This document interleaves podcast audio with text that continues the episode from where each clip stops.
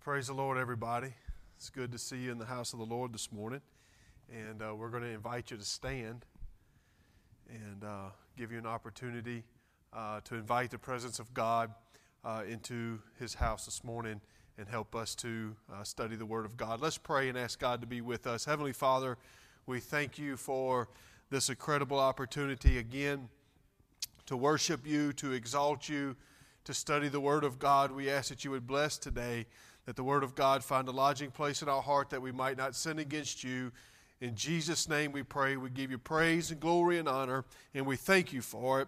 In the name of Jesus we pray. Hallelujah. We can give the Lord a hand clap of praise this morning. Hallelujah. He's an awesome God. He's an awesome God. God bless you. You may be seated this morning, and uh, excited to see all of you out uh, in the house of the Lord. And uh, Trust that you've had a good weekend. I don't know about you, but the weather is turning nice, finally. And uh, got one, we got almost have aisle running right back there. I uh, had an opportunity yesterday to spend uh, a few hours out on the water with my brother uh, doing a little fishing, and it was just really nice uh, to be outside, and it was not 110 degrees and all that stuff. Uh, so, anyway, God is good to give us days like this, and uh, thank God for them. The last couple of weeks, uh, we have uh, been engaged in a Bible study about scriptural priorities, what our priorities should be. And uh, the first thing we talked about was seek ye first the kingdom, to seek first the kingdom uh, of God. That should be our number one priority uh, not necessarily in those orders, uh, in the order of one, two, three, and four, but it should be a priority over uh, anything else in our life uh, as far as uh, our, our things that we do, our activities and stuff. Uh, seeking first the kingdom should be the number one priority. And then another one of our number one priorities would be rec- being reconciled to your brother. And we talked about that the last two Sundays about forgiving uh, our brother of their offenses, not your blood brother, but our fellow human beings. Also, forgiving yourself, and then in some circumstances, sometimes people need to forgive God. Not because God needs for, for, for, forgiveness for anything, not because He's done anything wrong, but because we hold grudges sometimes against God. We need to get them out of us. And we talked about that. And then this week we're going to uh, start a, uh, a, Bible study uh, under scriptural priorities. It may uh, take this, it may take two weeks to get done with this one. Uh, so if it does, please be here next Sunday to hear the conclusion. It's one that that we get uh, crossed up with a lot as as the children of God and, and being on both sides of the fence. So I want to talk about that this morning. We're talking about scriptural priorities, uh, and this scripture reading today is going to come out of Matthew chapter 7, verses 1 through 5. Jesus is uh, talking uh, and preaching the Sermon on the Mount. You'll remember Matthew chapter 5, 6, and 7 is Jesus' Sermon on the Mount, an incredible uh, setting in the scripture of just, just, in my opinion, some of the uh, the best teaching that you can get and how to live and what to live and, and how to be, obviously coming out of the mouth of Jesus himself. But Jesus uh, spoke in Matthew chapter 7, verses 1 through 5, and it's a scripture setting that we oftentimes quote. We, uh, we fall back on this a lot, and uh, so we're going to talk about it. Jesus said, Judge not, that ye be not judged. For with what judgment ye judge, ye shall be judged, and with what measure you mete, it shall be measured to you again. And why beholdest thou the mote that is in thy brother's eye, but considerest not the beam that is in thine own eye? Or how wilt thou say to thy brother, Let me pull out the mote of thine eye, and behold, a beam is in thine own eye? Thou hypocrite, first cast out the beam or cast out, yeah, cast out the beam out of thine eye, own eye, and then shalt thou see clearly to cast out the mote of thy brother's eye. we're going to talk about for a few moments uh, this morning cast out the beam of thine own eye. First, cast out the beam of thine own eye. Uh, and again, we talked about first seek ye first the kingdom, uh, and then first be reconciled to your brother. And then this week, we're going to talk about first cast out the beam out of thine own eye. In our scriptural text, Jesus is talking to us about two important needs in this scripture reading. There's two very important needs, and I want you to understand that both of them are needs and both of them are important. The first thing he says that we are going to need to do is to remove the mote from our brother's eye. And, he, and then he also says in this scripture setting that we're going to need to remove the beam from our own eye. So there are two needs being represented here. And he does recognize, Jesus does say that we, we need to help our brother remove the mote from his eye. However, first of all, the number one thing that we can do before we can do that is, is, is to remove the beam from our own eye. So, in other words, before we can help our brother, we've got to get rid of the beam in our eye. And Jesus is, is establishing that principle here. The, uh, and we'll get into what is a mote and what a beam is in just a few minutes. Uh, but we all need to look in the mirror. We all need to look in the mirror. The Bible gives us precedent for looking in the mirror of the Word of God and to see ourselves as God sees us. We need to see ourselves the way the, the Bible sees us, the way God sees us. It is not uh, just sufficient for us to, to measure and to judge our brother. And we're going to get into judging in just a few minutes. Uh, it may not be what you think it is. But uh, we, need to, we need to use the Word of God to judge us before we should be able to judge others. And we're going to go to James chapter 1, verse 25 through, uh, 21 through 25.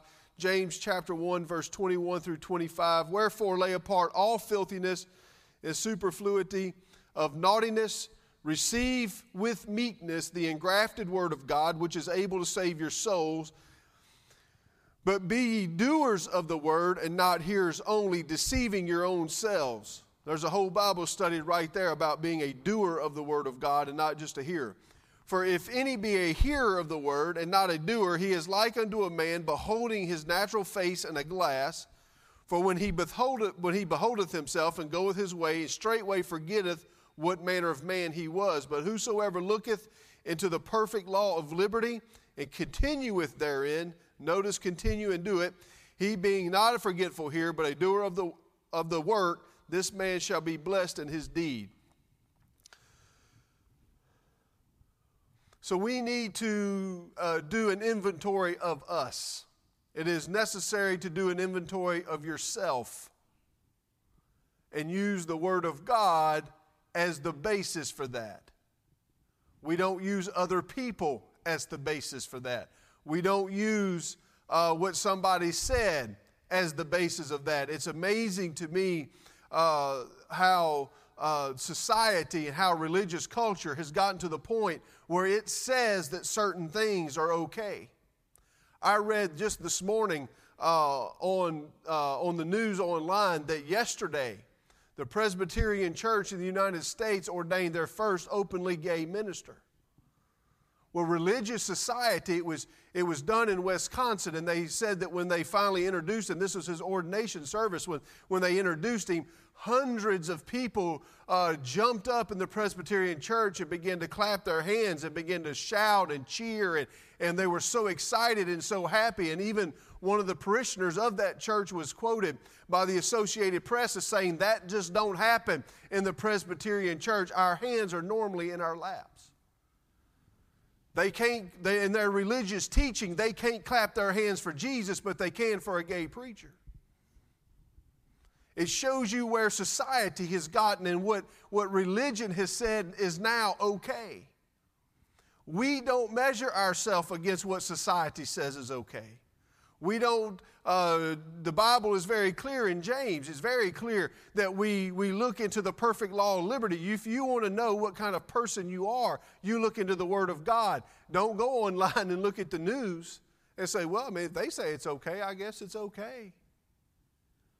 We look into the Word of God. So, Jesus in Matthew chapter 7 is, is using these words, judge not, that ye be not judged. And it's oftentimes we, we get this out of context. Uh, we get it a little bit mixed up. We're going to talk about judging in just a few moments. He is saying, Jesus is saying here that you will, uh, you're, you're told you're not to judge anybody or anyone as being evil. You're not to judge them that they're being wrong. You're not to judge them that they're wicked. None of us want to sit at a judgment seat. But God does expect us as men and women of God to render judgment in certain areas.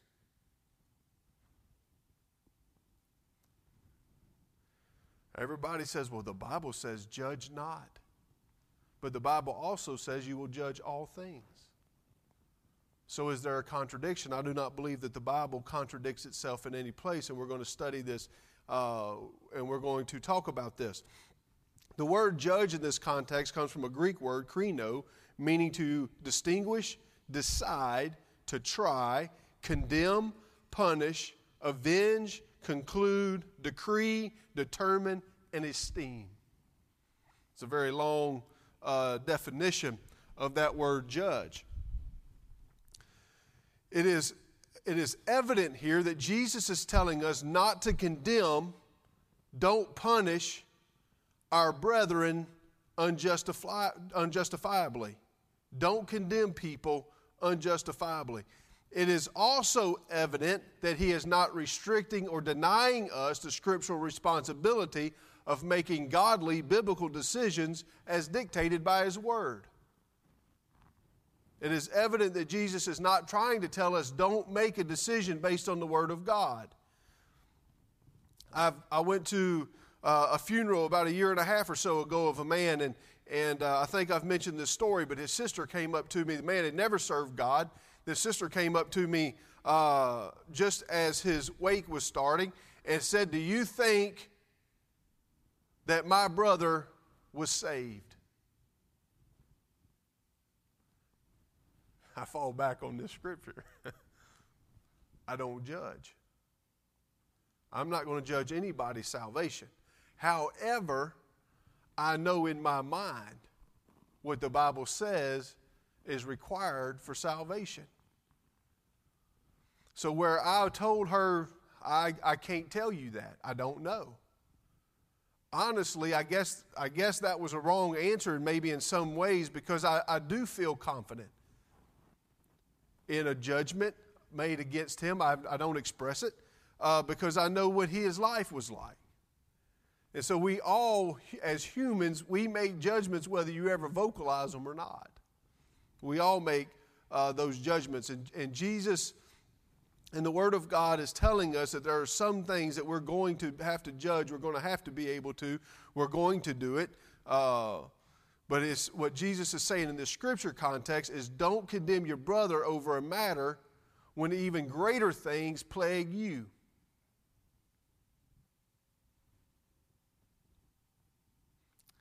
We'll talk about the motes and the beams in just a second. I don't want, everybody's looking at me like, oh my goodness, I hope you're not, uh, I don't want it to sound negative. I want us to understand that, uh, I mean, I understand it's not real positive, but don't, don't take it as negative. I want us to understand uh, that when, uh, as, as, as things uh, continue to grow, as, as God continues to bless, and we have uh, so many new people are, are coming in, uh, are going to start coming in. It's unbelievable the stories that I'm beginning to hear of people that are working with people at their jobs and, and family members and, and people that are bitter and they hate and they've got past experience with God and, and they've got all of this baggage. We're going to have to understand that what happened 10 years ago may not matter. We can't judge them for that stuff. It's time to move past all of that all of those things. There are some things that we do judge, but there's a lot of things we don't.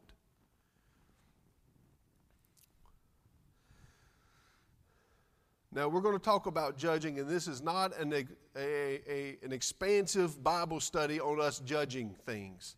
So I want you to understand. Don't use this and say, Brother Merrill said I could judge. It's not what it is. These are guidelines that you can begin a foundation on and study this subject for yourself. According to 1 Corinthians 4 and verse 5, we are not to judge anything before its proper time. So before you render judgment, make sure your timing is correct. According to 1 Corinthians 6 1 through 8, we are not to take our brother to civil, civil court over matters that should be settled in the church. Did you know Paul addressed that? If there is a grievance between you and a person in the church, you sh- and, and you want, man, they owe me $500 and bless God, I'm filing a lawsuit. The Bible says don't do that.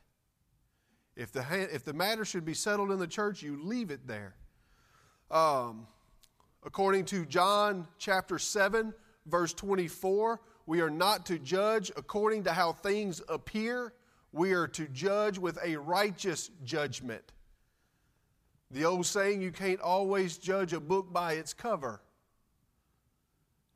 Just because some things appear some ways, and good Lord knows I've heard it. People will render judgment and know less than half the story.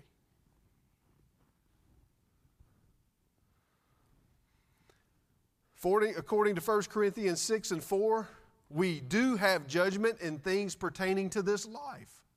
We do judge things pertaining to this life.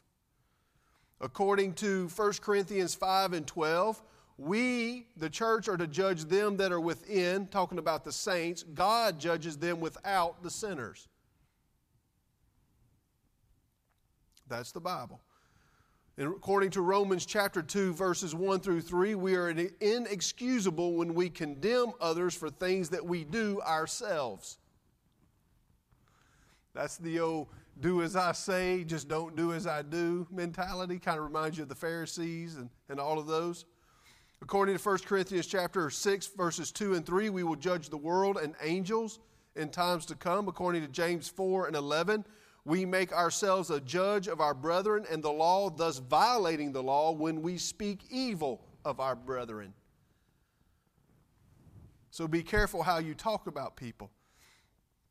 In 1 Corinthians 5 and 3, Paul judged cases within the church when members of the church violated the Word of God. Paul judged it. Who was Paul? He was the minister. It is the minister's responsibility to judge the, the things in the church that violate the Word of God. It's not the saint's job. I'll smile real big. For all of those sweet people that want to point out everybody else's faults and failures in the church, well, you know, so and so, they did such and such. Well, it's not your job. Shh. When it becomes an issue in the church, the pastor will address it. That's what he's there for. I'll just throw that little plug in there. I, I was told uh, a couple weeks ago by somebody that was a guest here that said the church is just, it's so unbelievable how much uh, it just seems like there's not real judgmental element of people. People can kind of come as they are and, and all of that stuff. And, and I said, yes, I mean, you know, eh, for churches uh, that run 150 people, 200 people in that range that we're in, we don't have a huge judgmental element. And I'm thankful for that. And if you ever feel like that you need to take on that role as a judge, especially other people in our church, please don't. It is not the saint's responsibility, according to the Word of God, to judge when people fail or violate the Word of God. That's the minister's job, so leave it up to him. According to John 7 and 24, he tells us to use righteous judgment in matters that we do judge. So, in those, uh, those moments when uh, somebody, uh, when, when, and look, there's been examples, uh, there's examples a lot where a pastor brings something to the church to vote on.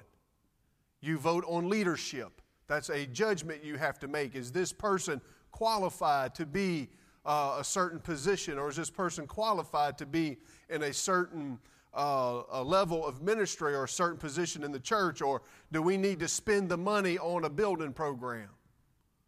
Do we need to spend the money on uh, parking lot repairs? You understand the concept. There's a lot of things that we judge. And when we judge those things, use righteous judgment. Don't use uh, judgment that benefits you.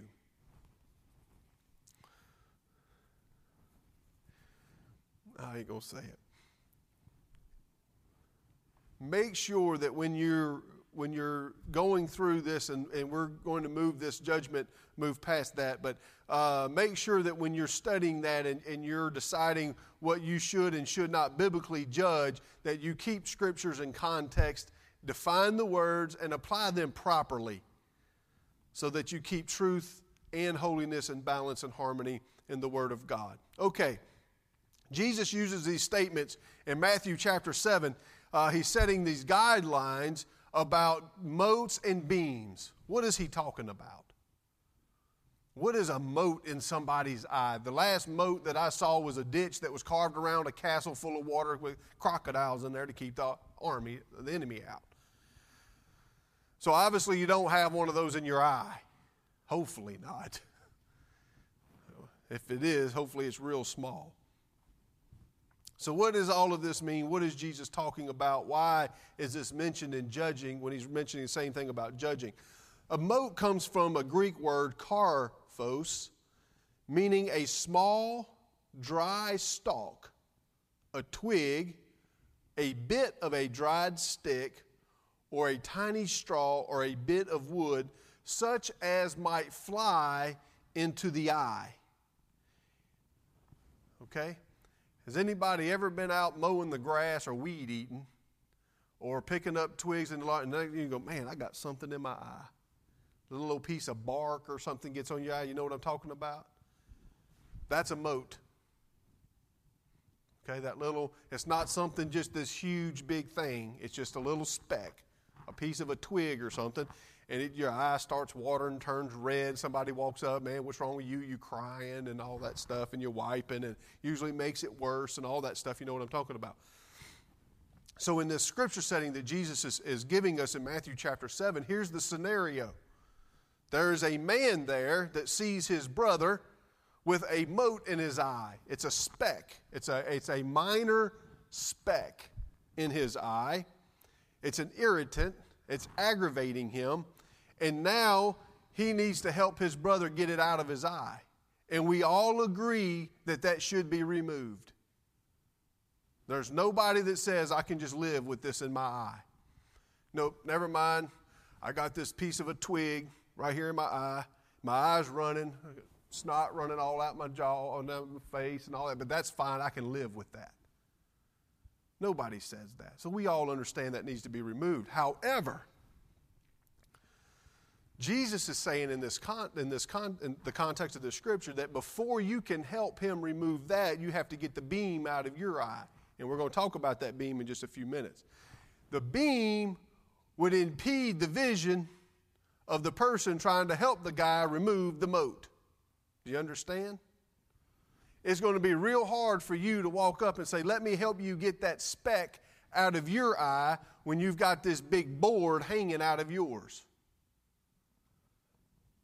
So Jesus is saying, before you help your brother with their faults and their failures, get yours taken care of first. Because if your spiritual vision is impaired while you're trying to help your brother remove their fault and failure, you may cause them damage because you can't see clearly. You understand that concept? Would you go to an eye doctor that was blind? Why? Hey, doc, I can't see real good out this eye. I can't see out either one of mine. Where are your eyes at now? Let me, let me, let me, let me just check these out real quick. Where's your eyes? Put my fingers on. Oh, yeah, uh huh. You're not going to go to an eye doctor that can't see. As Christian people, when we engage the lives of others, and we should, when we engage the lives of others and we're going to help them, this ain't about getting glory for us. It's about helping our brother or our sister. I'm going to help you out. You have this problem in your life, and I'm going to try to help you. Make sure your life is good first. It doesn't matter how insignificant and how small the little mote is in their eye. Jesus says, get the beam out of our eye first, and then we'll be okay. According to Hebrews chapter 12, verse 1, the Bible says all of us should lay aside every weight and sin that besets us or derails us or causes us distraction. There are some things that are just weights. I'm talking about removing the beam out of our eye. Some things are just weights. Let me go ahead and talk about the beam first. We understand what the mode is. We first have to get the beam out of our eye. As humanity, we have a tendency to major on the minors. As my mom used to say, make a mountain out of a what? Molehill. We place the secondary first and the first second in our procedure. Brother Tenney wrote an incredible book of his one line quips The main thing is to keep the main thing the main thing. And that is ever so true uh, in life. Uh, when, we, when we approach our brother in a weakened, if we're in a weakened, impaired condition, then due to our own limited vision, because of the beam in our eye, we oftentimes do irreparable damage and harm to our brother. The word beam in this scripture setting comes from a Greek word, dukos, meaning a stick of timber through the idea of holding something up. So you're not talking about a twig. You're talking about a beam. He's literally, Jesus, when he says the word beam, he literally means a beam. You're talking about a 12 by 12, a tree trunk. So your brother has this speck in his eye. We got a tree trunk hanging out of ours, and Jesus is saying, We're going to walk up to our brother and go, Let me help you with that. It's hard to see around it. And so uh, Jesus is saying, let's get rid of this first. Actually, uh, in, in, in, honesty, Jesus is being very literal when he uses the word beam. It is a huge piece of timber to help hold up a building. Before we try to help another of some minor thing, that we should be careful to make sure we in, in examine ourselves. And of course, we examine ourselves through the Word of God. According to Matthew 23 24, Jesus says that some strain at a gnat. I don't know why they put the G there. It's silent, it's a gnat. If the G is silent, why do you need it? I don't understand that, Brother Chuck. Maybe some of our educators can explain why we have to have a silent G on the word gnat. But anyway, Jesus said it's human nature. We have a hard time swallowing this little microscopic gnat, but we don't have a problem choking down a camel. According to Luke 18 9 through 14, the Bible talks about the Pharisees and how they could quickly see the publican's sin they were quick to, to condemn the publicans and the sinners and how uh, those are so wicked. We don't associate with those people. They're sinners. But yet they couldn't see their own sin, they couldn't see their own transgression in their life. Uh, Paul wrote to the church in Corinth about overlooking the moral corruption in the church while they were occupied with the, the problems of other people, according to 1 Corinthians 5 1 through 13. The, the Pharisees themselves, these religious elders, were so deeply concerned about this, imagine this, washing their hands in the utensils before they ate. That was such an important thing to them. But they couldn't see the sins inside of them that were defiling them so unbelievably that Jesus finally called them white whited sepulchres, full of dead men's bones. They were so consumed with making sure that before I eat this Big Mac, I've got to run to go wash my hands. That's so small. It doesn't mean you shouldn't do it, but it's so small that it is not that important. And, and, and as human beings, we have the tendency to do that. We have a tendency to minor on those things, to, to get really upset about things that don't matter, and to ignore things that are big and huge. Hebrews uh, 12 and 1, and I mentioned a while ago, says that we should lay aside the weights and sins before we go to judge somebody, before uh, we go to help our brother. When somebody comes up and says, I'm really struggling with a problem, how are you going to help them to, to cope with that problem if your problems are worse?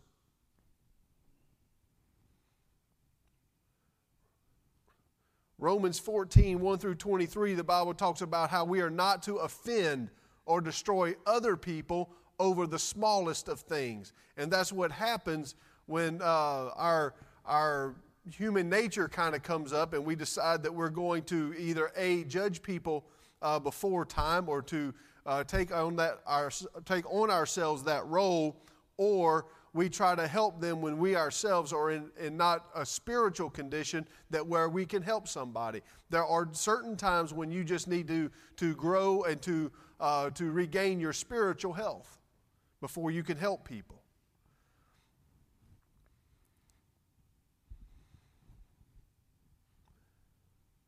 You say, Well, I've just got a little problem. Brother Merrill, mine's not the beam. I don't have this glaring problem. Mine's just a little problem. I know about it, but it's small.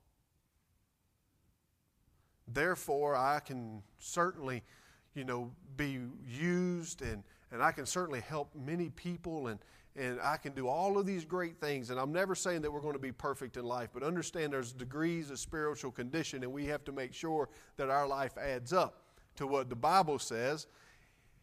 And so, because we have this little small problem, this little small situation, and we decide that we're going to uh, really start helping people uh, and, and to really uh, engage their life, and we're not going to address the problem in our life. Remember that in Ecclesiastes 10 and 1, the Bible says it's just a little, a little folly destroys a reputation. A little bit. It doesn't take a lot. You know, the Bible also says that it's a little leaven goes throughout the whole loaf. You can't have just a little folly. So if you just have a little problem with theft or a little problem with lying, you're going to have a hard time helping somebody else that has a big problem with it.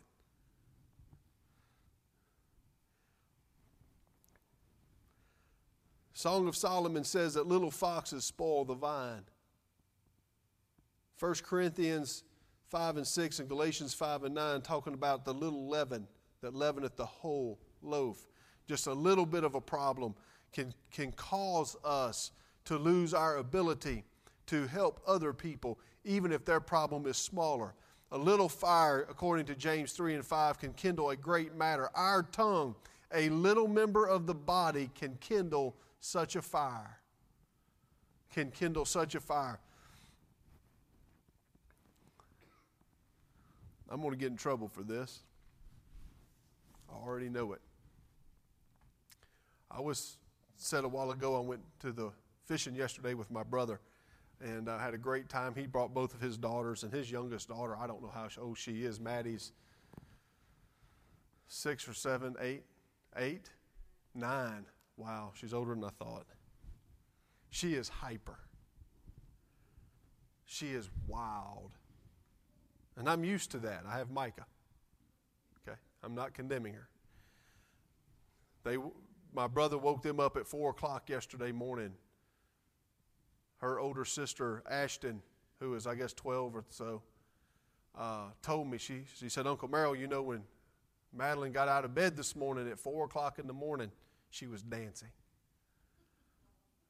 She told me that on the way down fishing. I said, Today is going to be a long day. When we got back to the landing yesterday and we were on our way home, I sent Christy a text. And I told her that we were on our way home. And I said, Madeline hasn't shut up all day. Have you ever been in the presence of one of those kids? They just don't quit. Daddy, where's the fish? Daddy, I didn't see a fish. Daddy, I think my cork went under. Daddy, this. Daddy, that. Can I go fish by Uncle Merrill? Can I go fish up there? You know, you're on the front of the boat, it's small, it's crowded. You know, she's eight, she has this, and she's slinging that hook around the boat. We've, we have fought that all day. Daddy, this. Uncle Merrill, that. Ashton, this. When are we going to leave? Where are we going? When can we crank the boat up? When, and it's just all day and all about school, everything. Love her to death. She's a sweetheart. But she never stopped that mouth the whole day. We got to my brother's house yesterday afternoon. We unloaded the boat. I stayed and helped him out with that. And when I got in my truck and backed out of the driveway, I just stopped. I went, ah, quiet. You know what I'm talking about. So you understand where uh, you understand what I'm talking about. Sometimes uh, our tongue needs to cleave to the roof of our mouth and stop. Please be careful not to judge people. Please be careful not to judge people, regardless of when they walk in, regardless of what they look like, regardless of how they, how they look, appear, smell. As our church is, is, is growing and becoming so attractive to to outside people. There's, there's people, there's a girl uh, right now at work that I work with. She's, uh, she's a wonderful, wonderful young lady, has grown up a very hard, hard life. Just the epitome of, of uh, and I hate to even say it like this, and please excuse me and please don't get offended and mad, but just gutter life. Just gutter. Um, it's really hurt. She's got a lot of, of, of issues, a lot of baggage, and all that stuff. And she's promised she's coming to church. And I know we would never do it. I know we would never judge anybody like that. But an ounce of prevention is worth a pound of cure. When that young lady walks in this door, I've told Pastor, when she walks in, first of all, it's going to be a huge victory just to get her in the door. we don't judge them. And, and regardless of how things go, if she was to, to come down and, and pray through to the Holy Ghost and, and, and start serving God and, and, and had tough times in her life after that, and had some failures and, and some hard times, and, and that mote would fly in her eye every now and then, and, and, and that old life don't let go easy, and Satan doesn't give up easy and we all understand that. And there, there may be some circumstance, and it's not going to be just the people that I work with, but some of the people you work with, and some of your family members, and some of your friends. When they come through this church, when they come to grace, everybody that's sitting in this room, can't speak for everybody else because they're not here in this Bible study, but we're not going to judge them. We're not going to judge them, and we're not going to go up to them to try to help them to remove the things out of their life when, the, when there's greater things that they can see as a problem in our life.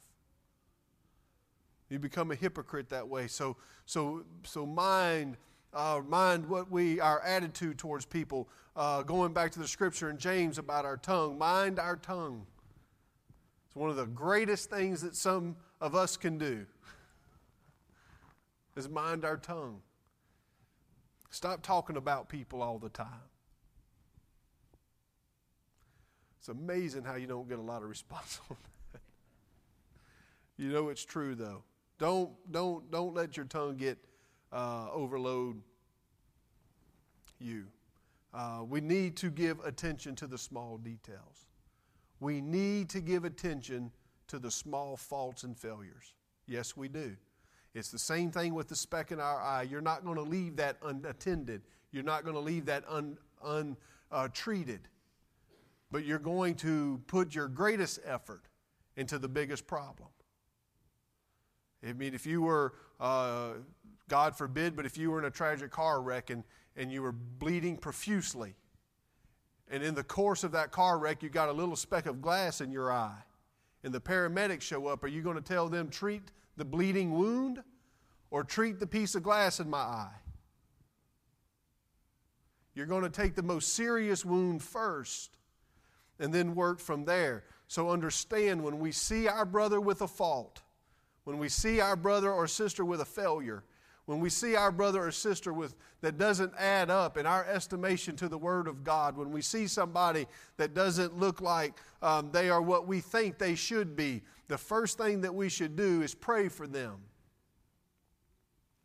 The second thing we should do is keep our views and opinions and our judgments to ourselves.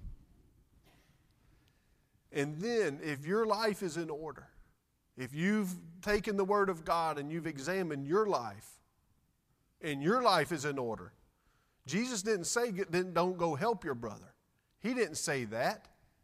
By all means, we should help other, others. We should help our uh, fellow man uh, in their endeavors in life and, and, trying to help them grow spiritually and trying to get them uh, into a better place in life. We should help them. Absolutely, we should. Jesus didn't say don't go do it. He just said before you do, make sure that you're in good shape, make sure that you're okay. And there are some things, uh, I'll hurry real quick, one minute. There are some things that cause us to, has, to have impaired spiritual vision. Before we can help others, there are some beams in our eyes that we have to get rid of. And if we do, we can get rid, if we can get rid of these things, we can remedy these problems, it would restore our spiritual vision with restored spiritual vision and corrected spiritual eyesight, it would help us to walk, and it would also help us to help our brethren. How can we do that? What are some things that cause us spiritual blindness? First of all, lukewarmness can cause us to be spiritually blind, according to Revelation chapter 3. So, becoming on fire for God would help us out. Hating people causes us to be in spiritual darkness a darkness that blinds our eyes, according to 1 John. Failing to add to our faith the seven things which God requires. Does anybody know what those are? We'll talk about them. Second Peter uh, chapter 1, the Bible talks about that.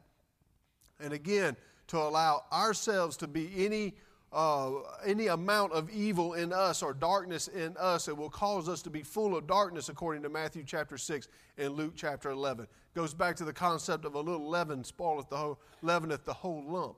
So if we allow ourselves to be evil, then how can we help other people get rid of their faults and failures? If we can get ourselves in accordance with the Word of God, what an impact we could have on the kingdom. If we ourselves would put forth the effort to serve God the way the Bible says, the way God wants us to serve Him, what an impact we could have on our community. What a what an impact we could have in the lives of other people. How would it be if somebody would walk up to you and say, Thank you Thank you for what you've done for me.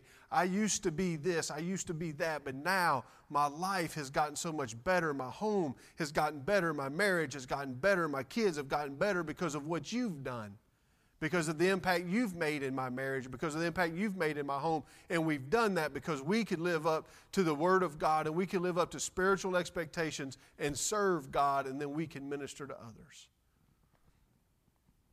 God has called us for a great purpose, folks. He's called us for a great purpose, and now is not the time to kick back and sit back and relax. Our world needs God more now than, he ever, than they ever have.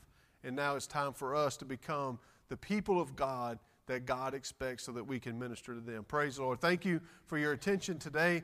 And uh, we're going to start our second service in a few minutes. I want a few minutes over. God bless you. Get up, shake somebody's hand, tell them you're glad to see them in Jesus' name.